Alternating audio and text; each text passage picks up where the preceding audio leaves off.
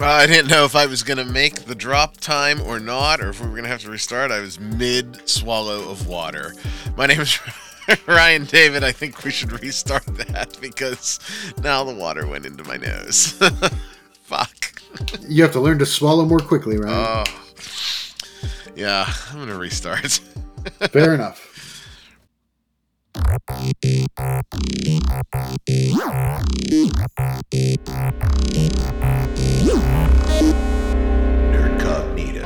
You know, I had a really pithy entrance for this week, and I'm just totally flushing it down the toilet. My name is Ryan David. You are listening to another week of Nerd Cognito, and this is the third time I have opened the show. I am joined by Bert, as always. Bert, what the fuck is wrong with my voice today? I have no idea, Ryan. How you doing? I apparently I'm not doing well because my brain is telling my mouth what to say, but my mouth isn't listening. So. How was your Well, week, uh, Bert? I wasn't bad. Pretty quiet, you know. Had a good week. I saw that uh, you were undertaking the bacon. Yeah, yeah. I'm uh, in the middle of a project, curing and smoking my own bacon. Uh, something I like to do on occasion. Uh, I'm sure it will be tasty. The last pork related major project that I remember from you was when you became ham Santa and made your own Christmas hams. So I did. Yes, that was uh, that was an undertaking. You know, making multiple hams at once was uh, takes up a lot of real estate in the fridge. Well, uh, I, I I guess they were good. Ham Santa did not come by and drop off the pork for this Jewish boy, which makes me sad because I I would eat it. uh, anything else going on this week? Uh, not too much. We got together and played some games with uh, some of my wife's friends, and uh, you know, it was just a pretty relaxing weekend. Yeah, interesting enough. That's going to be our segment on the other side of the news. We're going to start out and talk about low level monsters in Dungeons and Dragons slash fantasy role playing. And then, of course, we have the news. So, uh, a jam packed show this week. We want to give a big, big, big shout out to our dear friend Joe from Biggest Geekus, who was on with us last week. Hey, surprise! He was able to make the most of his week off. I, you might remember he said he was going to take a week off of his day gig and focus on the Emporium. The Emporium is live, folks. So definitely, if you have digital tabletop role playing dollars to spend, go to biggeekemporium.com and tell them that Nerdcognito sent you. Uh, it's just just the right thing to do. Censorship free, more money to the creators, general good guy. So if you can't get behind those three things, then I'll get behind you and walk away when I'm done. um, yeah, we're starting out with the Nerdcognito role playing group, and we've made the transition that we talked about last week to our fantasy characters, and that brings me into what we're going to talk about this week is how as a dungeon master do you handle your low level encounters? You know, they get a bad rap, Bert. They do. They do because, you know, there's some very, very typical choices that get made. And I can see how, if you're not outside of the box, i- it can be a little stale sometimes. But I think stale is good, you know? Well, uh, let me rephrase that. Stale is not good. But I think the reason things are common is because they are common, and it is up to you as a DM to make them uncommon. Uh, I'll give you an example. You remember our first encounter in the Nerdcognito table, right? Sure. Nothing spectacular. Tell the folks what it was. Showdown with the local sheriff. It, it was a showdown with the local sheriff. And by sheriff, I, I don't want to confuse folks because they know that we were in the Wild West, and then the party transitioned to a fantasy setting, and they indeed met the sheriff in the fantasy setting, but this guy wasn't wearing a tin star. Right. Think Sheriff of Nottingham, not uh, Marshal Dillon. Essentially, though, two humans was our first encounter, right? Sure. Nothing to write home about. No magic, crazy weapons. No insane special abilities. It was as vanilla as vanilla could get for two reasons. I wanted to give the group a chance to feel out their characters. And by not having a ridiculous over the top encounter, it really did provide an opportunity for folks to get their sea legs, so to speak. And number two, the sizzle is in the story. Who is this sheriff? Why does he have an axe to grind with your mysterious benefactor that saved you after you came out of the rift? You know, why is he invested in finding you? Those sort of questions. All good things to find out. Well, they are all good things to find out, but generally speaking, we fought two humans, or what was three humans, something like that. Whatever it was. Right, three humans. Balanced it out, and uh, good old bandit template is what I was using. If if you could believe that, I'm sure you I can. can. I mean, bandits are a common low level, uh, advent, you know, adventure, uh, like monster encounter the point is nobody knew that it was a bandit template, right? No, because I no, closed it down in Story Juice, which I think any good DM does. I, I was looking over some things, and and we read an article or a list or something that made me want to yell several months ago uh, uh, about monsters that just need to be eliminated from Dungeons and Dragons. Do you remember that one? Sure, and a lot of those monsters are what you would think of, uh, you know, as standards for low-level players: goblins, um, cultists, kobolds, kind of right? That kind of thing. Goblins. You said goblins. I did. What skeletons, zombies. Um, all of those are excellent, excellent low-level monsters, and they are great for a game if, especially, and most importantly, if you're not a group of grizzled old grognards and you have a sprinkling of newer folks to the hobby in your group, these are great starter encounters because when I say zombie, there is not a misconception about what I'm talking about. Right. You know, everyone generally gets it and they get the the flaws and the weaknesses as, lo- as well as some strategy to use. They get the general mores and conventions that go along with that term zombie. So I think it's important to use some of those trite and overused monsters and jazz them up through your story. The zombie that shows up in the encounter can be a zombie of oh I don't know the child that they tried to help the the cute little street urchin that begged for medicine a couple of sessions back.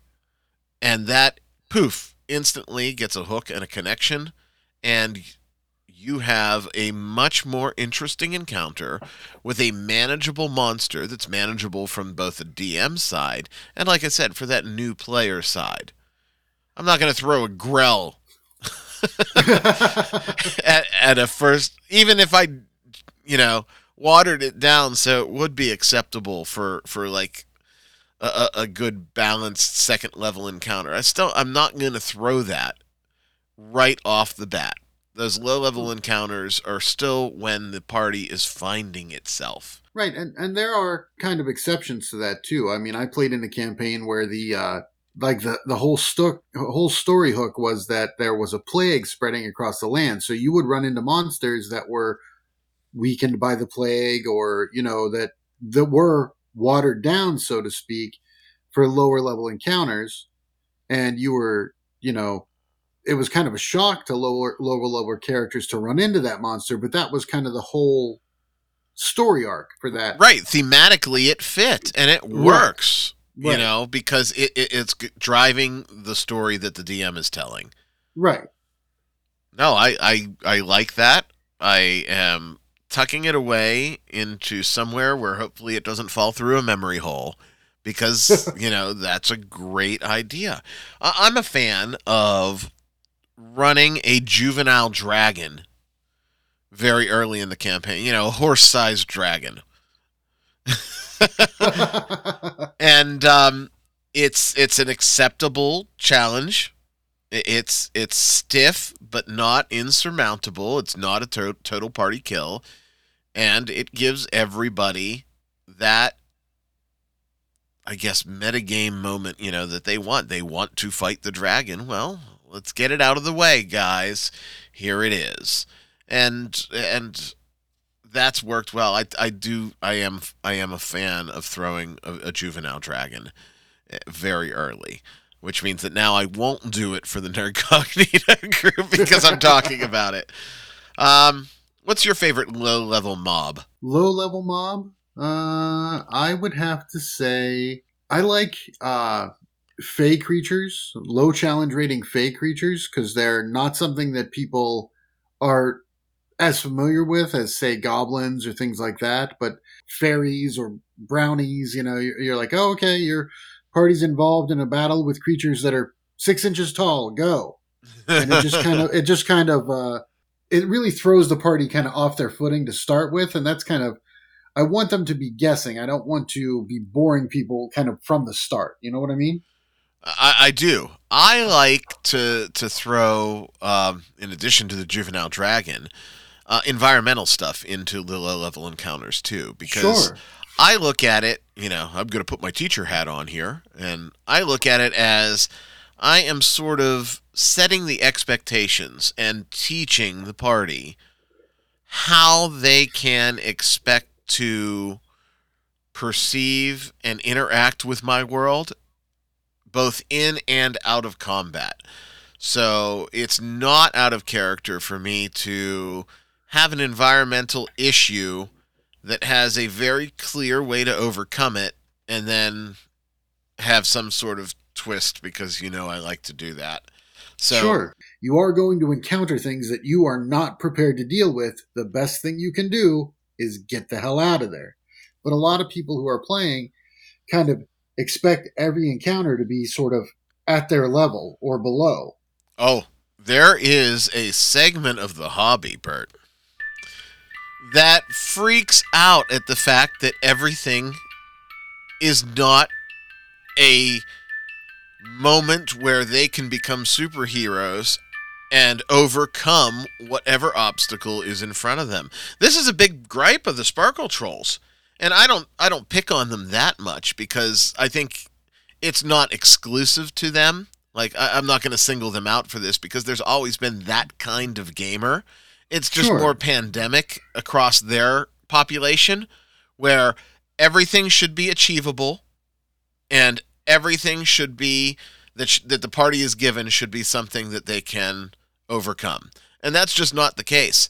Running is always an option, and those that are in a situation that merits running and choose not to do so, actions have consequences.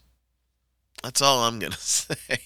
There's there's no shame if you're alive at the tavern at night versus dying on the battlefield. Right. I mean, you know, even before, you know, combat resistant gaming groups and things like that, which are, you know, sort of the newer age players that you're discussing, there were always guys who wanted to kill every monster, loot everybody. You know, we Oh, mur- murder hobo. Right, the murder hobo is not new by, by any means.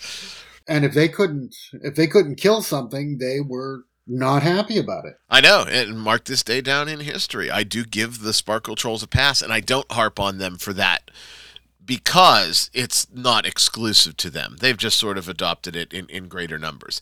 Now, I think the thing that is more exclusive to them, since, you know, we went down this avenue, far be it from me not to kick them in the balls when I have an opportunity. Um, uh, Ryan. but but what is exclusive to them is the I can do whatever I want with a natural twenty. uh, specifically as it relates to like skill checks and and uh, just meta human feats. Uh, no, you can't. No, you can't. you you the difficulty check on that is a 55. That's after you use Wish. So you're fucked. What other sort of new low level twist turns or tips do you have that you want to throw out there when you've got a combat for a bunch of wet behind the ears, ne'er do well level one, level two characters? Don't be afraid to um, sort of change expectations. One of the most interesting low level encounters I ever had was okay, do you remember a creature called a flumph? Uh, I'm going to be honest. My old man brain knows the name, but cannot connect the dots with the creature. Tell me about it. So basically, they were hilarious. It was basically like a flying jellyfish. Um, like appropriately named. a land-based flying jellyfish that was not evil and traveled on like a jet of air. So they basically flew by perpetually farting.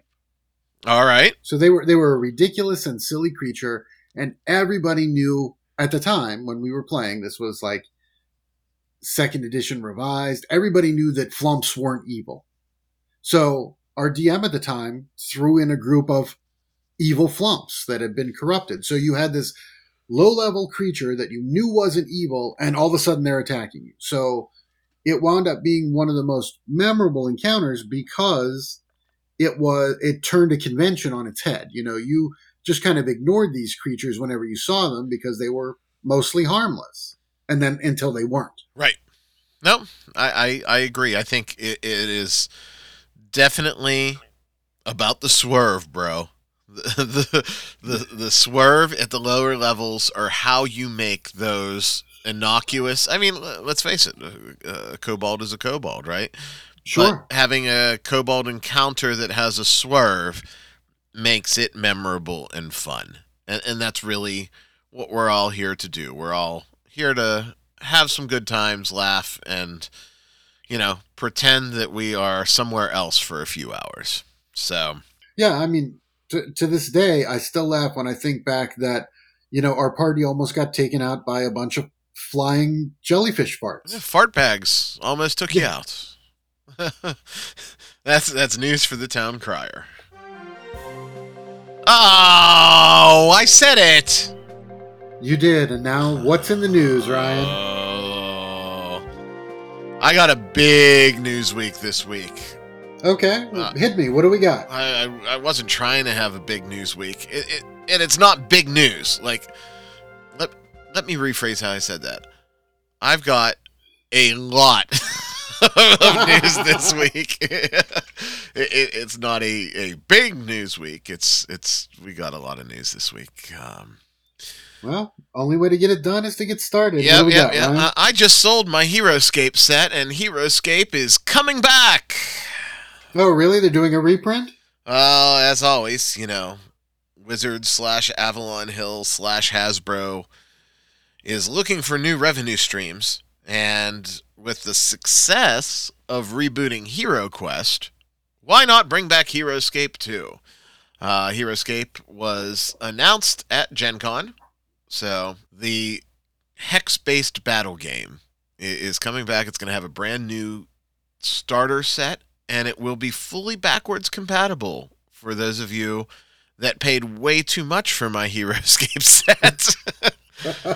you know what those things sold for, right? Oh yeah, absolutely. They they were because they were. It was rare to find one that was in good shape and that, that people were willing to give up. So let me tell you how I got HeroScape because clearly it's not in in in my strong suit for type of games that I'm going to play. No. Um, when it first launched, our dearest friend and I were were looking online one day, surfing somewhere or another. I even think it might have been the evil Amazon. And this was back when they did a lot of buy one get one frees in their toy category. Now, okay. hobby gaming was not hobby. I mean, it was hobby gaming back then, but it wasn't something that you could go on Amazon and order a board game like you can today, right? Right. No, that was more. It was more a niche market back then, sort of not seen as a as a massive revenue stream by companies. Well, this was just after the acquisition by Hasbro. So, what shows up on Amazon? HeroScape.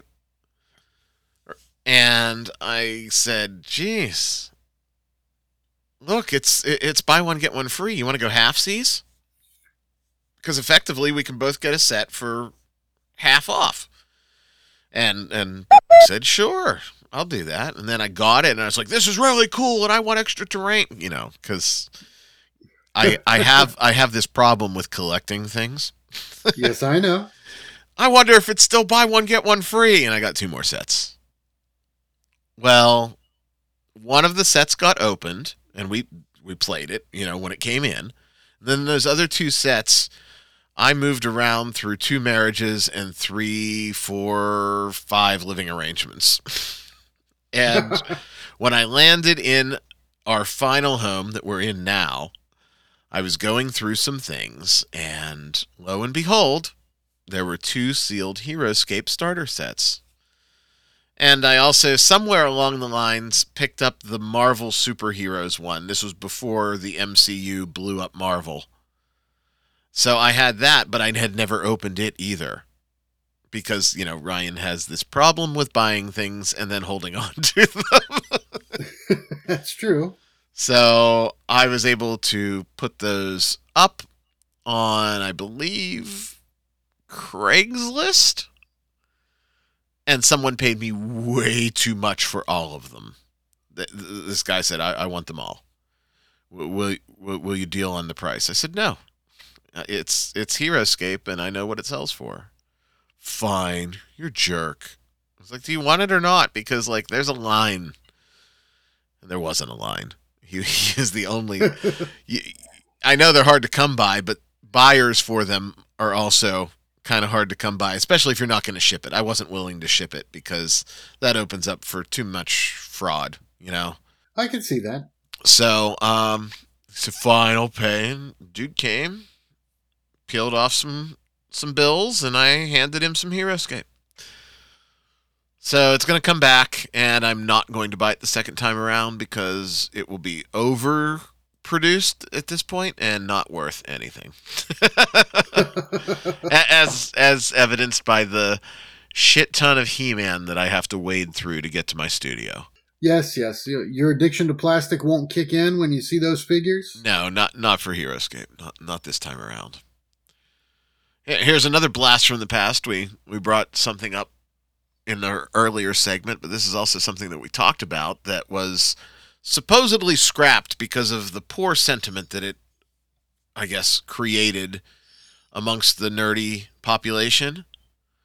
Remember a while back, uh, someone had it was either Office or Windows, and they were in a preview channel for it, and there was a mechanism for ads to be delivered through their products?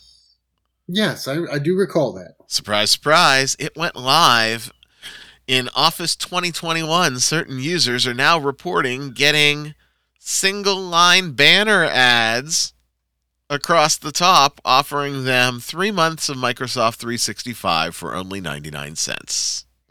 Oh, really?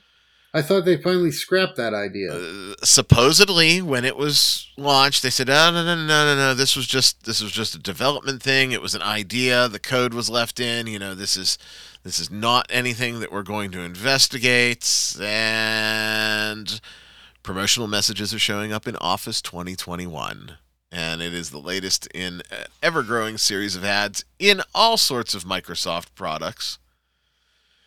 Um, the next one up is going to be the advertisements in the File Explorer, which is specifically the one that they said we're not going to do. No, no, no, no, no, no, no. That was a dev- we were just brainstorming. So, uh, here they go. They didn't even do it right. They had a typo in it. It said limited time offer. Get three months of Microsoft 365 Family for only dollar sign dollar sign zero point nine nine. Way to go, guys! Fuck you. uh ready to go back to your youth? Sure. Who didn't play Punch Out? Oh, I think everybody played Punch Out. Of course, back then it was Mike Tyson. It was Mike. Tyson's Punch Out back then, and then they had the Super Punch Out sequel, which was very well received, incredibly reviewed, and I never played, nor did I know anybody that owned it or played it on the Super Nintendo. I played it on the Super Nintendo once. I remember I knew one guy who had a copy. I don't remember anybody else buying it. And boy, uh, you know, looking at it for a Super Nintendo game, it was a pretty game. Yeah, it was good looking. I I'm not one. I'm not normally a boxing game type guy, but I think everybody played Punch Out. But Super Punch Out was just kind of eh. I knew about it, but I didn't really go for it. Right. Well, they uh, have discovered a mode in the Super Nintendo Super Punch Out almost 30 years later that turned it into a two player game. Really? Yes, through uh, button hold cheat code combination, you can unlock a versus screen and follow up with a second button hold cheat code combination to allow the CPU opponent to be controlled from joypad 2 so you could fight against each other. That's kind of funny.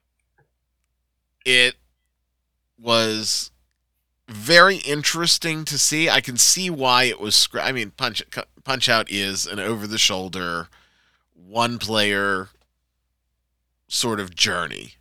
Right. And I think this was the developers having a novelty. It was right around the time when Street Fighter II was at its peak.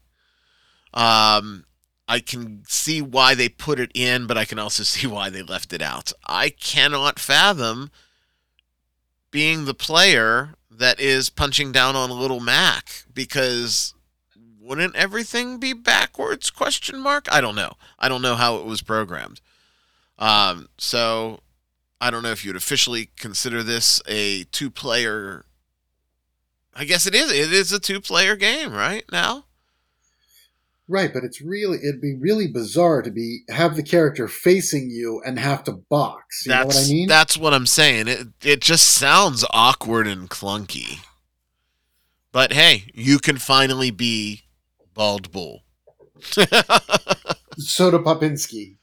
Uh, Was he in the second one? No, I don't think there is Soda Popinski in, in Super Punch Out. I'm looking at the Oh. roster. Now, I know. I, he was fun. Although, he had a creepy laugh when he knocked your ass out in the original Punch Out. Oh yes, he did. So, hey, just remember hop, hop, punch. That's the secret. Hop, hop, punch. Bald Bull. Boy, he was a bitch, too. Yeah, he was a rough one. still going back in the Wayback Machine. A reboot has been confirmed for consoles and PC of Alone in the Dark. Really, that's one that I didn't expect to see come back. No, no, no, and it definitely caught my attention as I'm sure you're now interested as well because this is a big tip of the hat to our favorite otherworldly author, H.P. Lovecraft.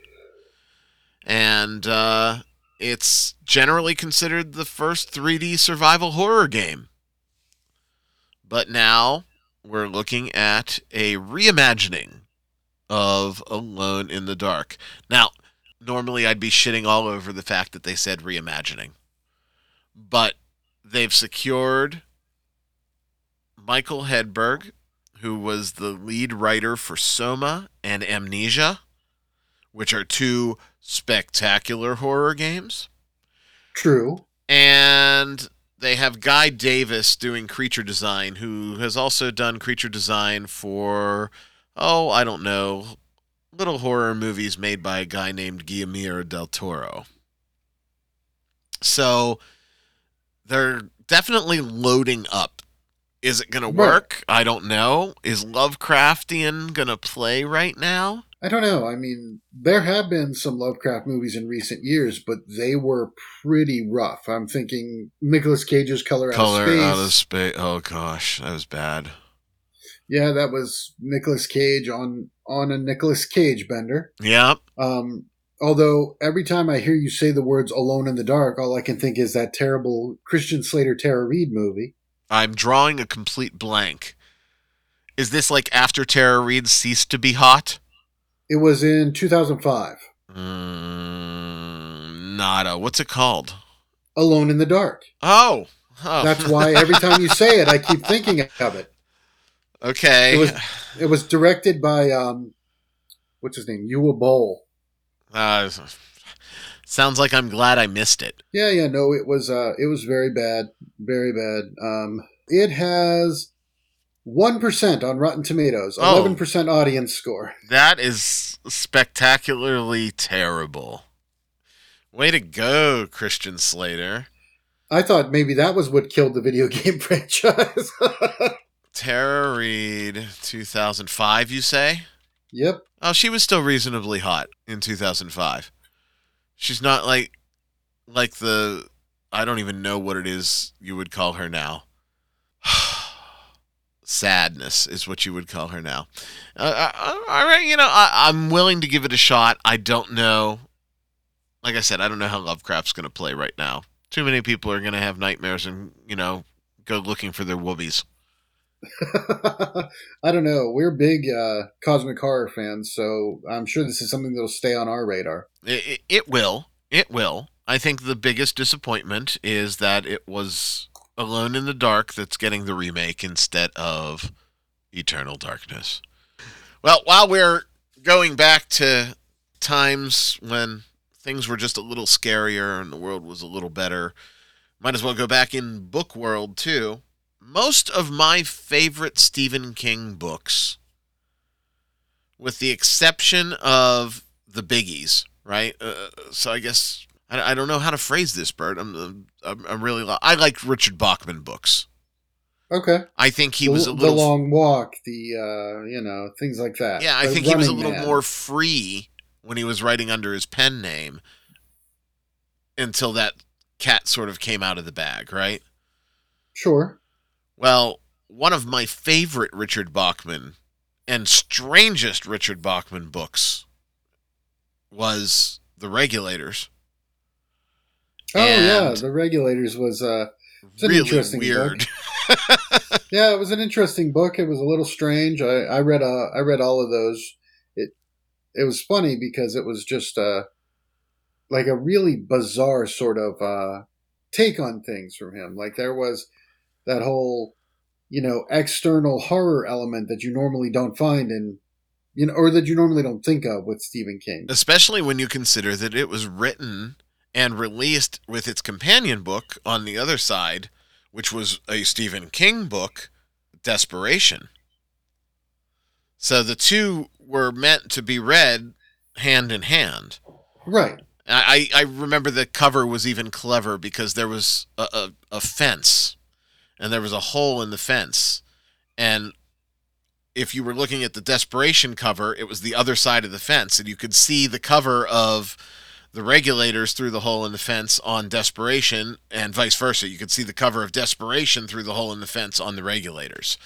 Um, anyway, you know, it's probably the last time I was excited for Stephen King because he's fallen into the same trap that so many other people he's gone complete, completely political cuckoo now and I, I don't even want to palate anything new from him not because of his politics but just because of how vocal he is with his politics um but I, i'm interested to see what they do with the regulators because it's going to be an interesting movie to make and i don't think it was a movie that could have been made without some of the benefits of where CGI and computer graphics are today.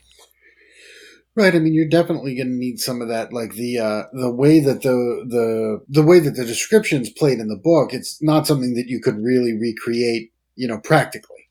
Right.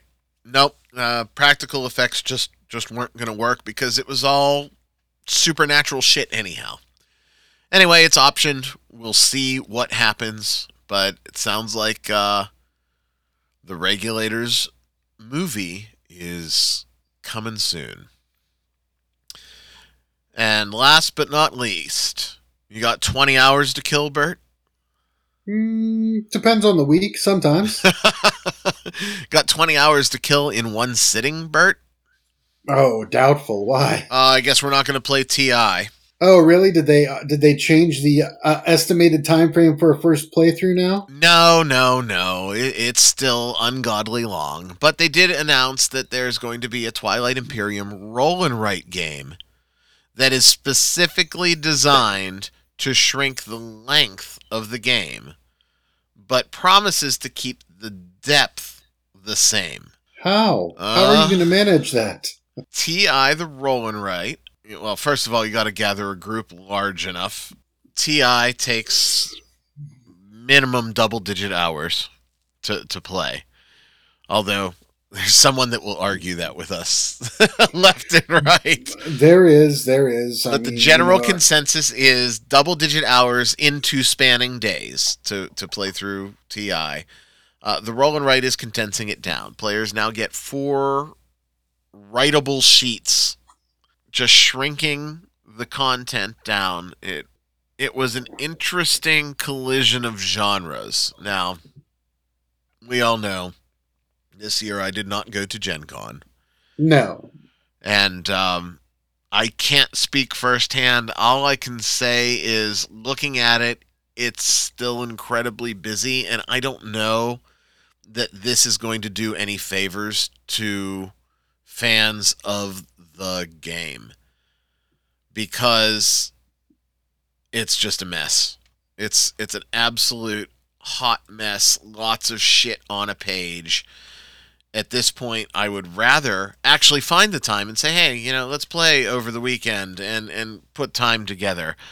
I'm going to send you a picture of the player sheet. Holy, wow! That's colorful, but that's a. It's It a- looks like a nightmare. That's a lot to manage from the player's end of it. yeah, exactly. At this From point, I just want two tables and put the board game up. Now- fair. Time will tell. I might be completely wrong because I am totally judging the book by its cover here. But knowing what TI is, play, having played third edition previously, and having, well, we've had a copy of fourth edition at our disposal since it launched, and we just never have been able to say, yeah, we've got 16 hours to play this board game. which which which makes said owner of the board game very sad. True, true. I mean, how many times has he said, "Oh, if we could just get together on a Saturday, I bet we could play through it." Yeah, if we were going to play from, you know, pre-dawn to late into the evening, maybe. Yeah, twenties they are in the rearview mirror, and twenty-hour gaming sessions went with them. But uh, we'll see how it goes. Rolling right, Ti. They're calling it Twilight Inscription. Get it? Ha ha. Ha ha ha. Get it? Uh, fuck them. That's the news this week, Bert. Fair enough. I was wrong in saying that we had a big news week. We had a lot of news to cover. True, true. I mean, there's nothing earth-shattering in there, but there's some interesting things. There are indeed. So, you and the wife had an interesting gaming experience. Sure, we got we got together with some friends of hers. We had dinner together, and then they're like, "Well, let's uh, wh- why don't we play a game or something?" You know, okay, so you know they're not hardcore gamers, and my wife is definitely not a hardcore gamer. She's you know very casual if she plays at all. So, So, the they would walk is- into my game room and look at the bookshelves and be mortified. No, it would be they would more have like analysis paralysis. Like, what game could we even play in this? You know, insane. Uh, it looks like the back room at a store at a store for board games. You know, oh, so what did you guys end up you end up deciding on?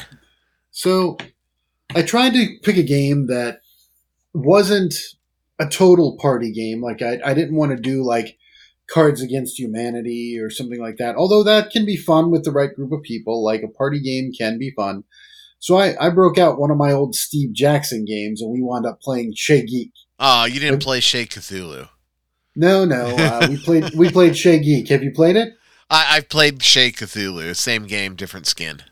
Sure, sure. Like in in Chez Geek, you're all roommates sharing an apartment, and you want to be the biggest slacker in the apartment. And we had a good time laughing at the cards and messing with each other and things like that. So it was uh it was it was fun because it was casual. It's a game my wife enjoys. You know, it was something, but it got me thinking. You know, if you've got a mixed group, casual gamers and you know people who have you know serious chops when it comes to gaming, what game do you bring to the table that everybody can play and enjoy?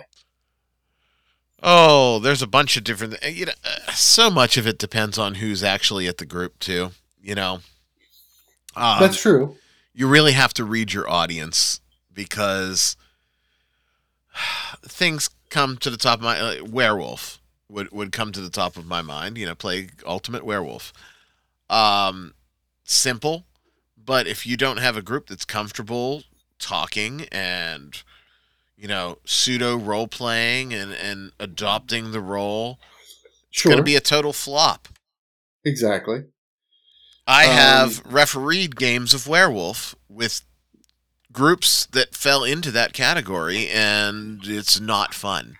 Uh, on the flip side, too, you got to watch if you end up pulling a board game. It has to be something that you could teach quickly and that can be understood. So I don't know if I would go co-op. I don't know if I would go. I know I would not go asymmetric. For, uh, just as a rule of thumb, right? No, no. I mean, you want something where everybody has the same rules of play, so that it makes it easier to explain it. When you first told me what you guys were doing, I, I had a game that popped into my head that I have no idea why it popped into my head other than it would fit for the situation because it's somewhere in between a card game, a board game, and like a werewolf like experience. Only it's not going to require so much player creativity. It sounds terrible, but it's true. Player creativity and immersion in the character. Okay. And that game is The Bloody Inn. Have you ever played The Bloody Inn? I never have. Uh, the Bloody Inn is, you know, you're France, 1830s, and you're in a village, and a family of greedy rural farmers is looking to make their fortune and to set up an inn and rob and or kill the traveling guests without you know, drawing ire from the police. So, huh. um, it's a very interesting game, not a new game by any means. The original version came out in the mid 90s. I remember being intrigued by it. Asmodee, I think, holds the rights to it now. It's still being printed.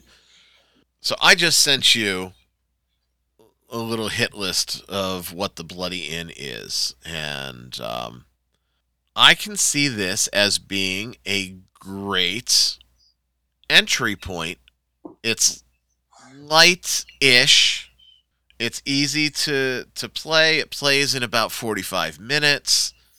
Everybody has a different role to play, but without working together while working against each other, it, it doesn't succeed. So it really does sort of fit the bill for that sort of non-party game party game. Huh. Okay. This is this is interesting. So it's a card game. Yes, it's a card okay. game with a central board. Okay. It looks interesting. You know, it's sort of a my sort of go-to for you know casual players is to to break into my stash of Steve da- Jackson games and break out you know Chez Geek or Munchkin. Or... Oh, you said Munchkin. I was I was really hoping you weren't going to say Munchkin. or one of those because they have those humor elements. This is actually a little more serious, and it's a but still tongue in cheek. Right, still tongue in cheek. Still looks like a good, you know. It's not going to bring the group down or you know anything like that. No, and it's not uh, an expensive game either. You know, no. You, that's the other thing. You don't want to pull a game out that's a three hundred dollar Kickstarter because if they had a lot of fun with it, you want them to go and buy a copy of that game because, you know, that's how we get them hooked. and if you, you, you do pull out the three hundred dollar Kickstarter and they go to look it up and it's now five hundred dollars because it's not in print but it's still there's a couple of people with pledges on eBay that have it. They're not going to buy it. No, this one not. I think retails for 30, 40 bucks. And that is attainable, especially if they had a really good time with it. agreed. So interesting that that game, out of the blue, not having played it forever, has uh, just popped in there, and I said, "That's where it is." I'm gonna I'm gonna turn here and look at the the wall o games and see what else sticks out. Did you have any other ideas for that sort of mixed company that you would put out? Not that I could think of sort of off the top of my head. You want something that has simple mechanics that it's easy to pick up and play. I mean, I will, you know, try to get everybody and their mother to play Terraforming Mars, but it's not exactly, you know, a game for people who aren't gamers to jump that's, into. That's not a good fit right off the jump for you know if everybody's together and you weren't planning on playing a game. Right. It's not going to be, oh, let's break out Terraforming Mars. Everybody's got a couple hours, right?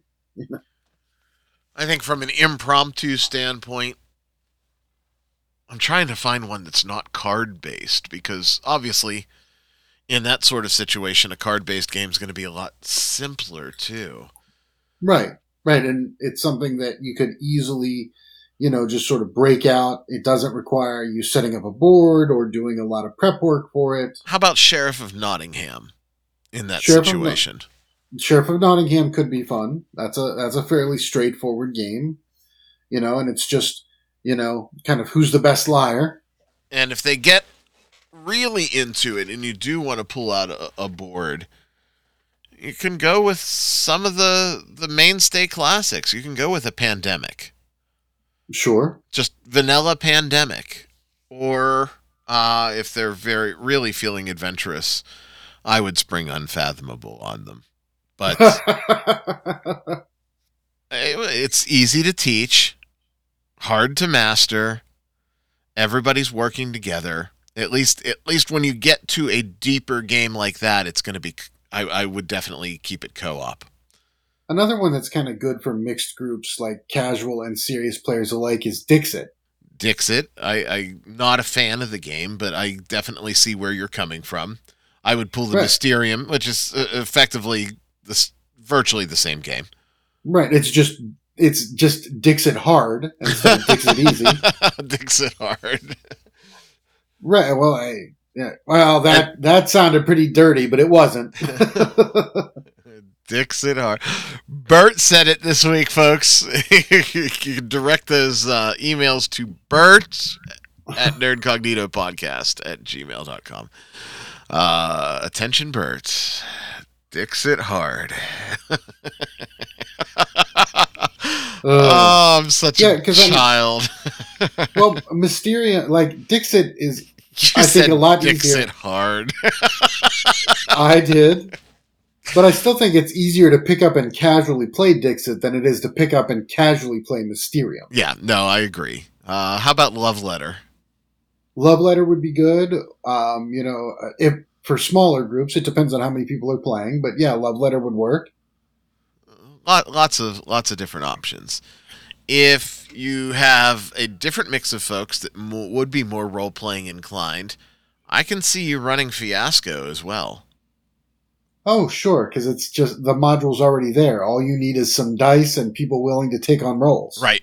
So if you have the more adventurous group, you know, if it was our old theater group from college, we, we would definitely be all in to to jump into Fiasco. So Right. I mean, I've played in more fiasco games than I can even count. Like they're just easy to jump right into for, you know, anybody who's done any improv or any acting or any role playing, you know, anybody can sort of you know, sort of slot themselves into that game real simple. Right. So I guess I guess the there's not a one size fits all answer to this question. It's really gauging your group, using what you have available on hand. I mean that's that's a big deal too because contrary to popular belief, I'm not that guy that travels with games in my trunk. Uh, I I don't always have something available.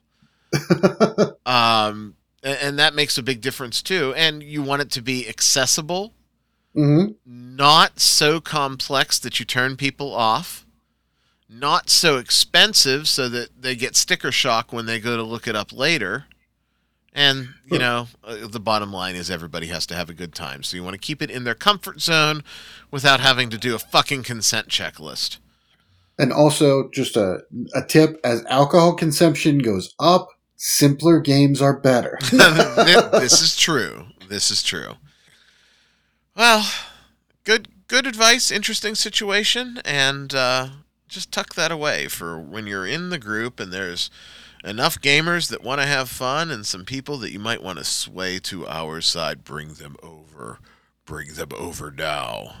Tell them to look up Nerdcognito at the podcast provider of their choice. We're everywhere Google Podcasts, Apple, Spotify. Uh, thanks to Joe, we, we've we've uh, reached out and got listed on Fountain. No matter where you are, it's probably there. So definitely find it, subscribe to it, listen to us, send us a positive, positive five stars. That's the, the number of stars that if you like us, or if you're a Sparkle Troll, one star because you secretly like us um, on the review. But no matter what, just make sure you tell your friends about us when you're at that party getting drunk. Oh, that's about it for us this week. Um, my name is Ryan David. I was joined by Mr. Dixit Hard Bert. oh, Ryan. Uh, thank you for listening to Nerdcognito. We will talk at you next week. Be safe out there, folks. Dix it hard.